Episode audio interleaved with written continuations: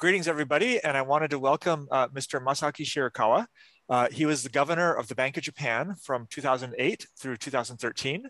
And before that, he spent a long career at the bank, probably about 35 years or so. The 39 years, including governorship. Including the governorship, right. Okay, so, and indeed, just last month, Mr. Shirakawa published a book called Tumultuous Times, Central Banking in an Era of Crisis.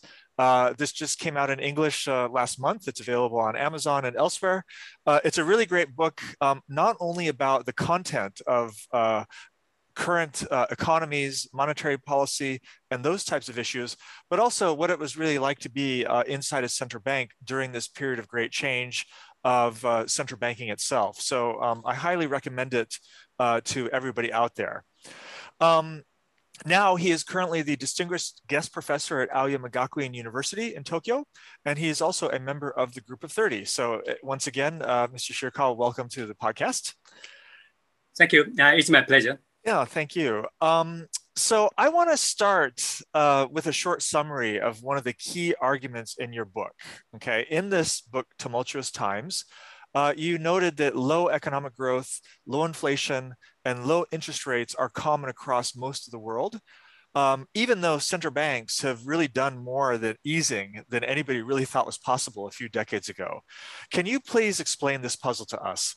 Why do we have super easy policy, but we still have very low inflation and very low economic growth? Okay, first of all, thank you very much for your advertisement on my book. And, what you said, what you described is seemingly a puzzle. But if we consider the mechanism of how monetary easing works, it is not puzzle. It is not a puzzle. Rather, it is, I would say, self-evident. The effectiveness of monetary easing is essentially two. One is to front-load future demand to the present by engineering very accommodating monetary condition.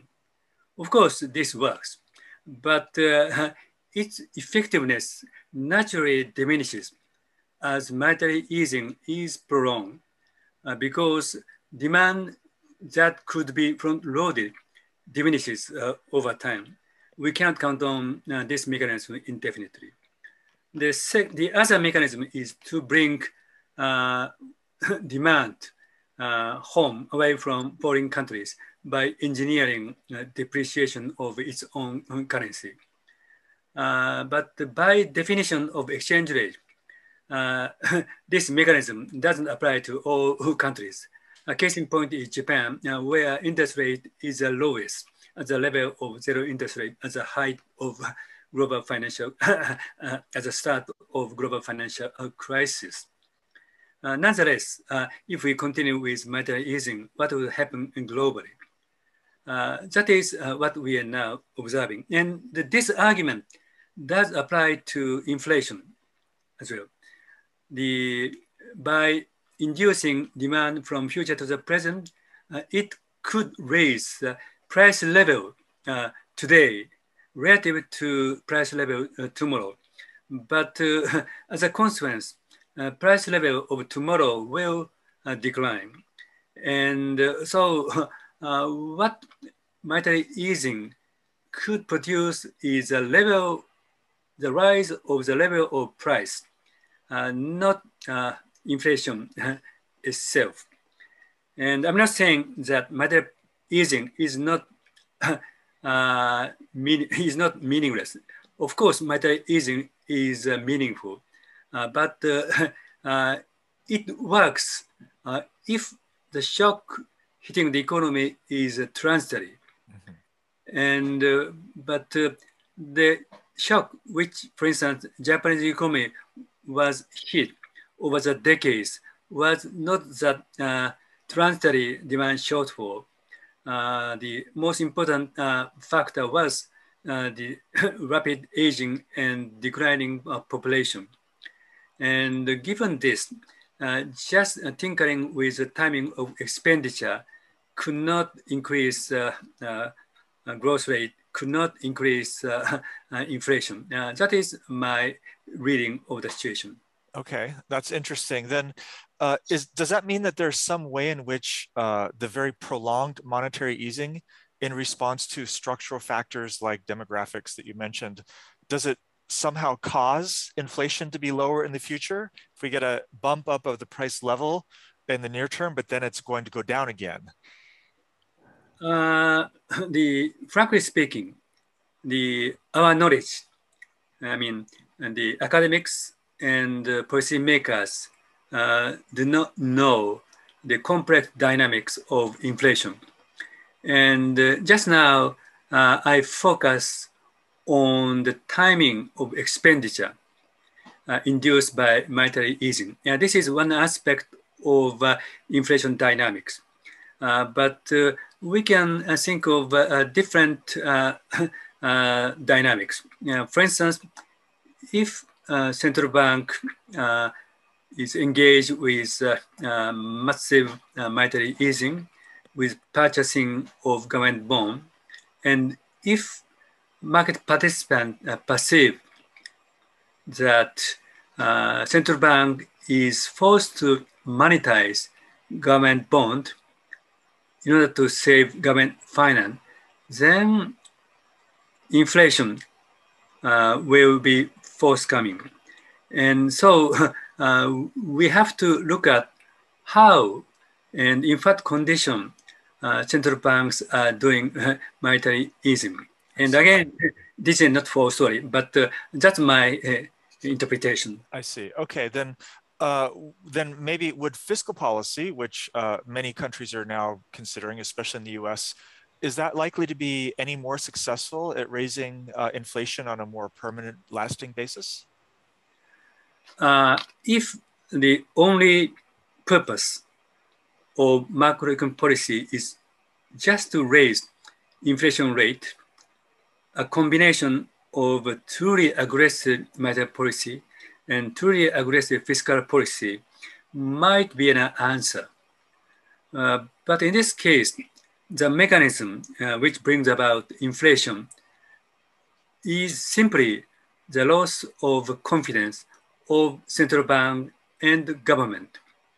And the resulting inflation is not mild deflation, such as 2% inflation, which economists is envisioning. Rather, it's a rampant or hyper inflation. And I don't think this inflation is hoped for by economists and many people. So we have to think about why inflation is needed. And standard argument is to have monetary policy space in order not to slip into zero interest rate. And then economists say, in the presence of zero interest rate, fiscal policy is effective. Maybe so, but if fiscal policy is effective, then why on earth do we need a 2% inflation rate, which is justified on the ground of having policy space? So, we have to think about why inflation is needed in a deep sense. I see. Well, that's, I mean, this sounds kind of like a minority view because certainly most people think we need 2% inflation. It seems there's a very strong consensus on that. Even though some observers, like for example, Larry Summers, now say that perhaps central banks might not be able to control the rate of inflation so easily. So is your view still very much a minority, or do you think it's being, the conventional wisdom is being questioned more now? Yes, my view is a minority one. But judging from what central bankers and academics are saying publicly, of course, as I said, my view is minority. But I'm not sure whether those academics and policymakers are believing full-heartedly in what they are saying publicly. And they might have some uneasy feeling with interpreting this situation. And there could be three hypotheses on the response of central banks and academics. One is some of them are literally believing what they are saying. Some of them are of two minds. And some of them do not believe in what they are saying. but even so, they are united in expressing themselves to outside world. And a couple of hypotheses are conceivable. First, as with any institution, group think might be prevailing. The second, a lack of alternative theory.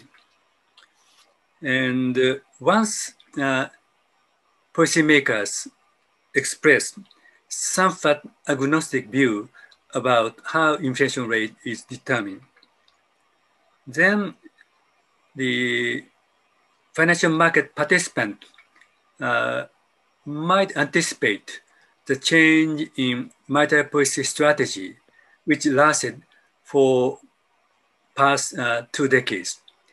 Of course, this could rattle financial market. So they are fearful of that kind of reaction.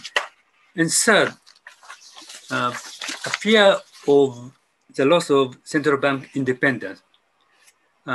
Inflation targeting framework is a hallmark of the independent central bank. And this is very important international institutional underpinning central bank independence. And the independence calls for accountability. And inflation targeting, or inflation rate, was a major part of this accountability device or framework. And if central bank say we don't know how inflation rate is determined, then the very basis of accountability could be eroded, which leads to the loss of independence. I don't think this is the right argument, but this might be one hypothesis. And so various factors are involved in this current situation. Okay, well, that's interesting. Okay, well then let me bring it a little bit more to the present because in the last couple months, we've actually had fairly high inflation in many countries. It has not been very long, and certainly the Fed and most other central bankers say it's likely to be temporary. But do you think it's likely to be temporary? What are the causes? Or is it another one of these short-lived rises of inflation that then fades away that we've seen over the last few decades? On this issue, I do not have a unique view. And on the one hand, I have some sympathy with transitory school. And the factors which push up prices seems to be natural. And the current rise in inflation rate is basically due to the returning of the economy to normalcy. And in that process, the supply side bottleneck is created. The oil price is increasing. But eventually, we are hoping that the economy will go back to the normalcy. And if so, those pressure will be gradually disappearing. So in that sense, I have some sympathy with transitory school. But as I said, our knowledge on inflation dynamics is quite limited. So I do not stick with what I said just now. And equally, we have to have concern over other things. Case in point is financial stability. And given financial imbalances are accumulated globally. We have to have a legitimate concern over financial stability. And also, I'm concerned about monetary easing induced decline in productivity. As I said, the mechanism of monetary easing is essentially based on front-loading of future demand to the present. And in this process, for instance, investment is undertaken in the expectation of profitability. And naturally, productive investment will be undertaken first. So over time, less productive investment will be undertaken, which means lower growth of productivity. And also, the aggressive monetary easing could suppress credit spread, which hampered efficient allocation of credit. And on top of that, zombie farm might be allowed. And all in all, the current prolonged monetary easing have some mechanism for gradually lowering productive growth. And in this case, of course, this is a slow-moving picture, but we have to be concerned about this kind of scenario as well. So my bottom line is we have to be open-minded. Okay. Well, then this sounds like there's, you know, there is a criticism in the market that central banks are doing too much and that they're possibly creating asset bubbles, maybe even inflation. They may have to raise interest rates faster if indeed inflation gets out of control. Do you think that that's a large risk?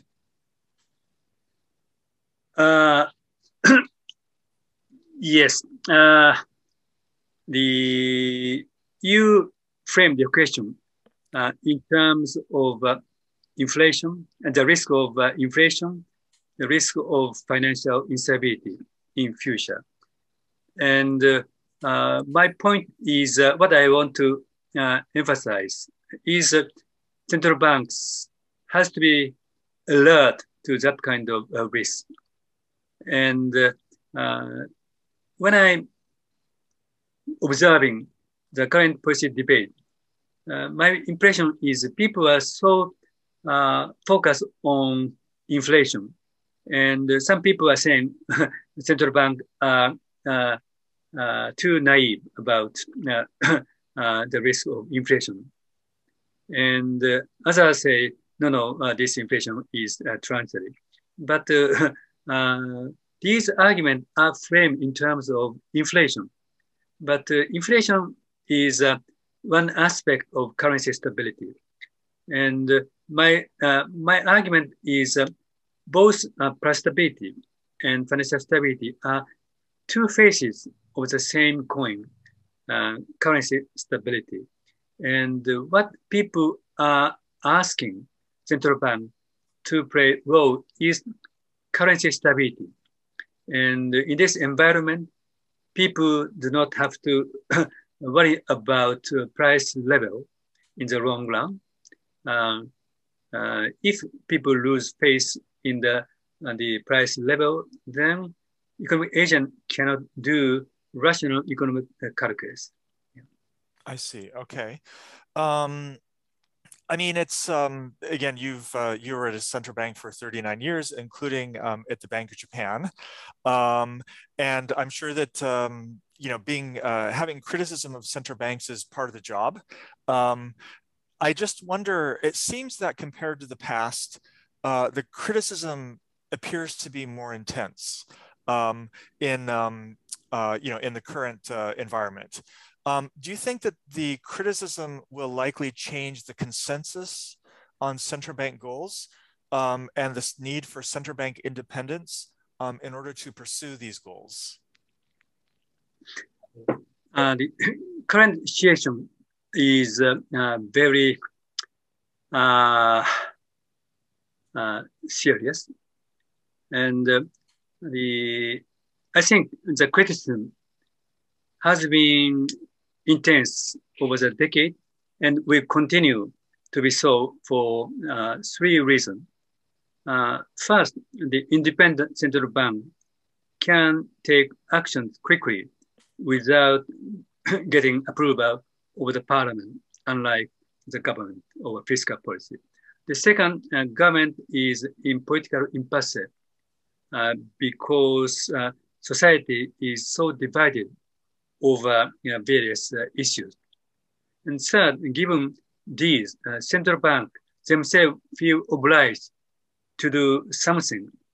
If macroeconomy is not performing well, and the current situation is created by this kind of complex dynamics. And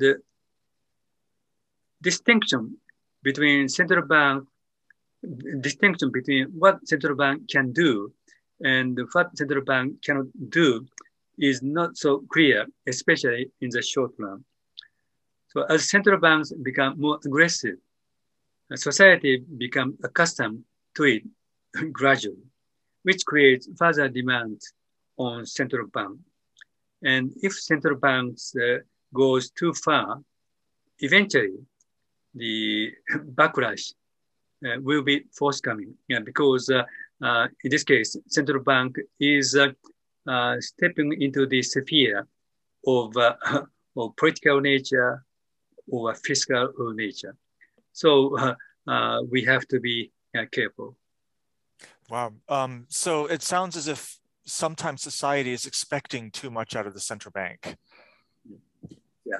Basically. And, yeah. And the difficult thing is, in this case, central bank is not forced to do what society is asking. And central bank feel obliged to do something because everything can be translated into macroeconomy or price development. So if use that kind of logic too far, then gradually central bank feels feel obliged. And that is very strange dynamics. Okay, great.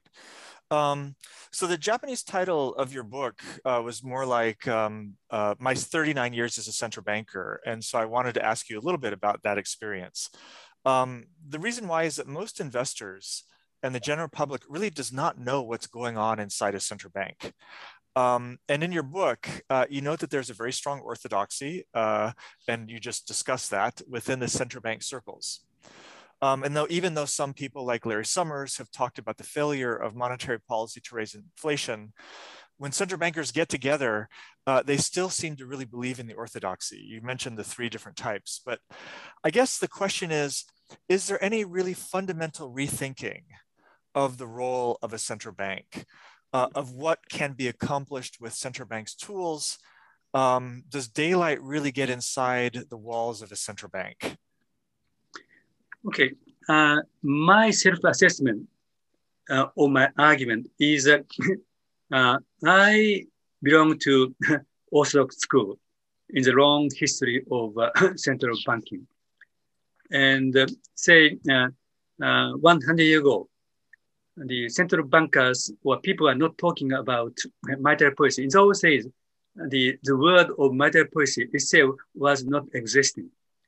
And in my understanding, the fundamental role of central banks is to foster a monetary and financial environment conducive to sustainable economic growth.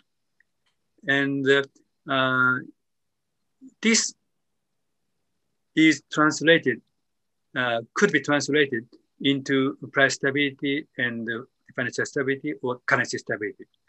And it is a new phenomena that central banks focus on inflation rate, say at 2%.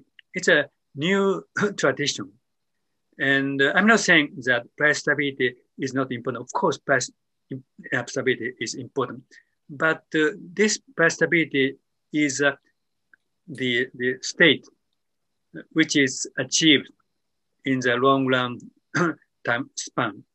And so just minutes ago, I said central bank had two mandates, price stability and financial stability. But frankly speaking, I did not like this typology.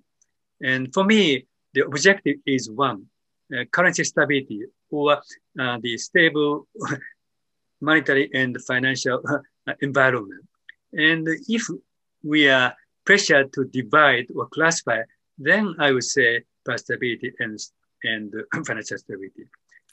So my short answer to the question is we do not need fundamental rethinking of central banking. Rather, we have to recall what central banks are expected to perform. And the country, what we are asked is how to operationalize what I said. And how to operationalize my thinking is, of course, not that easy. But this is what central banks are now tackle with. Okay, very good. Let's think about another central bank. I wanted to ask about China just for a second, because China's monetary system is, I think, quite different from those of other advanced countries. It's more quantity-based. It emphasizes the exchange rate more than most other advanced countries, I would say. But the Chinese economy has continued to grow pretty well despite everything, even though there's high debt, the state role in the economy is very strong, COVID. Do you think that China is stable? And do you think that there's lessons for China from Japan's monetary and economic history? Okay, each country has its own problem.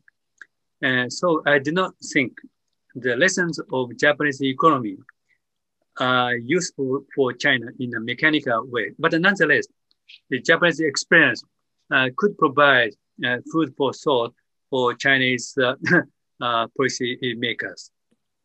And in this light, the most important lesson is how a country makes a transition from high growth to stable growth. And specifically, I would like to point to three things. One is the demographic change. By this, I mean both rapid aging and declining population due to low birth rate. China is following Japan with a lag of 20 years. And second is how to manage the rise of social frustration due to gradually declining growth rate. In a growing economy, the political decision is about allocation of gain. But in a decreasing growth rate society, the role of political decision is about how to allocate the burden, which is more difficult. In the case of Japan, it took the form of allocation between the elderly and the young people, the allocation between the metropolitan Tokyo and local community, which is losing population. And the third is a conflict with the rest of the world, which is due to still high growth. And in the case of Japan, the economic trade and investment dispute with the US was the serious factor. And currently we are seeing the conflict between China and the US. And so all these factors are involved in the transition from high growth to moderate growth. And of course, China has a different political system. So I don't say that what happened in Japan happened in China in the same manner, but the nature of the problem itself is the same. Got it. Okay. I also wanted to ask about debt, because debt levels across the world are very high. You wrote about this in many places of your book. This is partially a result of the borrowing demand from the future effect that you explained at the beginning. Can interest rates rise given how much debt there is? And is this why some economies seem very sensitive to even quite small increases of interest rates? Okay, as we are observing in developing and emerging market economies, the rise in interest rate is impacting on those economies. And when we look at the advanced economies, as we discussed, prolonged monetary easing is there. But eventually, if the debt level is too excessive, this situation is adjusted anyway. And in the economy, after adjustment is made, the interest rate have to be higher than otherwise. Otherwise, the equilibrium is not restored. So eventually, interest rate will go up. And how interest rate go up is very complex. And based upon past experience, oftentimes it starts from the weakest link of the global economy. So we have to be careful. Okay, great. Then just finally, I wanted to ask a few questions about crypto, yeah. Which you know, is, I think, in some degree related to central banking. We know that the most popular cryptocurrency, which is Bitcoin, initially became popular because people felt that it would, it's not subject to inflation, like fiat currencies with independent with central banks. So if inflation stays high over the next, it's not as transitory as most central bankers think it will be. Do you think that crypto is going to gain popularity because it seems like a hedge against inflation? I did not rule out such possibility. But the increase in popularity is not due to the attractiveness of Bitcoin as currency. This is just due to the attractiveness of Bitcoin as a speculative asset. Mm-hmm. And so we have to distinguish between the issue of currency and the issue of asset, which serves the purpose of speculation or hedging against inflation risk. And the issue is the volatility associated with Bitcoin.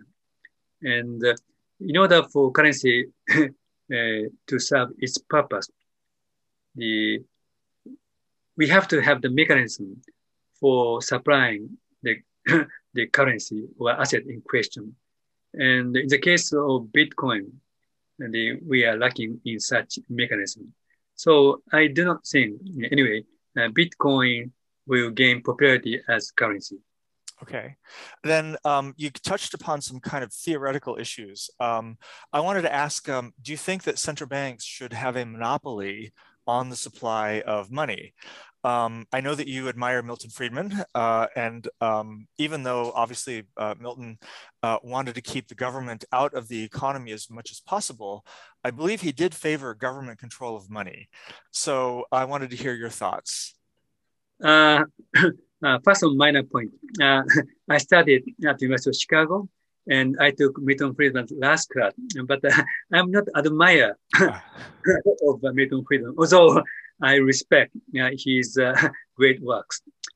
And only a question. It depends, my answer depends on how we define government control.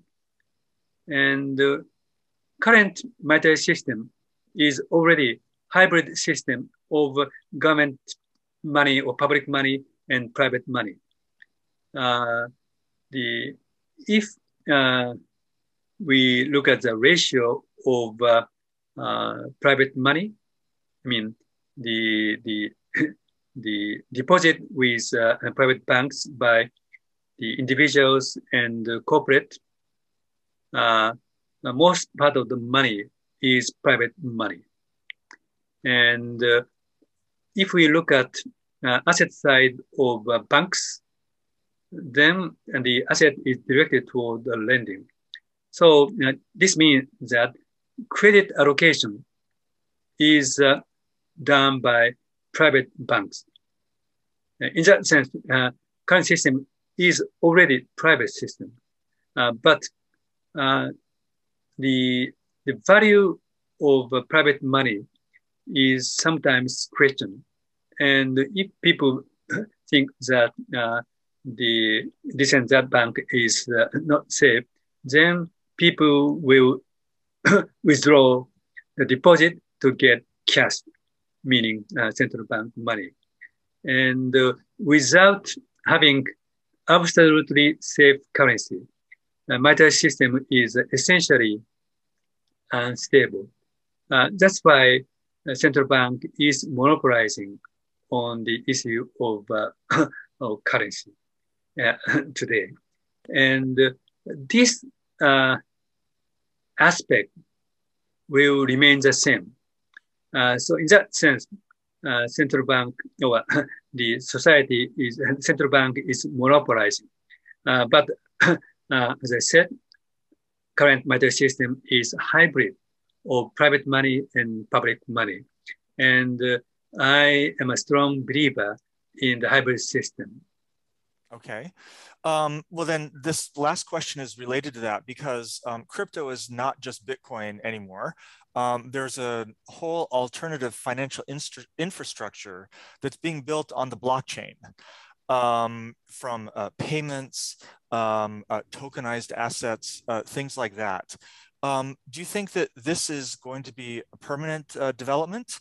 Does it raise any sort of interesting financial risks that central banks and financial regulators are going to have to look at? Okay. The distribution and the blockchain technology is very promising as a device for transfer of a title or financial asset. So I think this has a huge potential in financial transaction or in providing financial infrastructure. But I stress the transfer, and sometimes people looking at this aspect goes too far. So this blockchain technology could provide the safe currency. I don't think so. And as I said minutes ago, in order for currency to serve as a currency, the volatility have to be minimized. And this is related to the issue of provision of liquidity. And provision of liquidity means we need the safe asset. And looking at long history of money, the existence of public money is essential. And the problem with for instance, Libra was that implicit liquidity provision is assumed. And of course, Libra is could be convenient if we look at transfer aspect. But if Libra could be used as a currency, literally, then liquidity provision is needed. And central banks is not standing behind, but if it creates the impression that central banks is standing behind, then this entity itself should be subject to supervision and regulation. And this means that this entity should be banked. So I don't think entity other than banks can provide safe money. Okay, great. Well, Mr. Shirakawa, thank you very much for sharing your time, for sharing the insights of your book and the insights of your career in central banking. There's a lot to think about here. I really thank you once again very much. Thank you very much. I enjoyed the discussion with you. Okay, perfect. Thank you very much. Thank you. The content is for informational purposes only. You should not construe any such information or other material as legal, tax, investment, financial, or other advice. Nothing contained in this material constitutes a solicitation, recommendation, endorsement, or offer by Deep Macro Incorporated or any third-party service provider to buy or sell any securities or other financial instruments in this or in any other jurisdiction in which such solicitation or offer would be unlawful under the securities laws of such jurisdiction. All content is information of a general nature and does not address the circumstances of any particular individual or entity. None of the information constitutes professional and/or financial advice, nor does any of the information constitute a comprehensive or complete statement of the matters discussed or the law relating thereto. There are risks associated with investing. Loss of principal is possible. Some high-risk investments may use leverage, which will accentuate gains and losses of securities or firms' past investment performance. Is not a guarantee or predictor of future investment performance.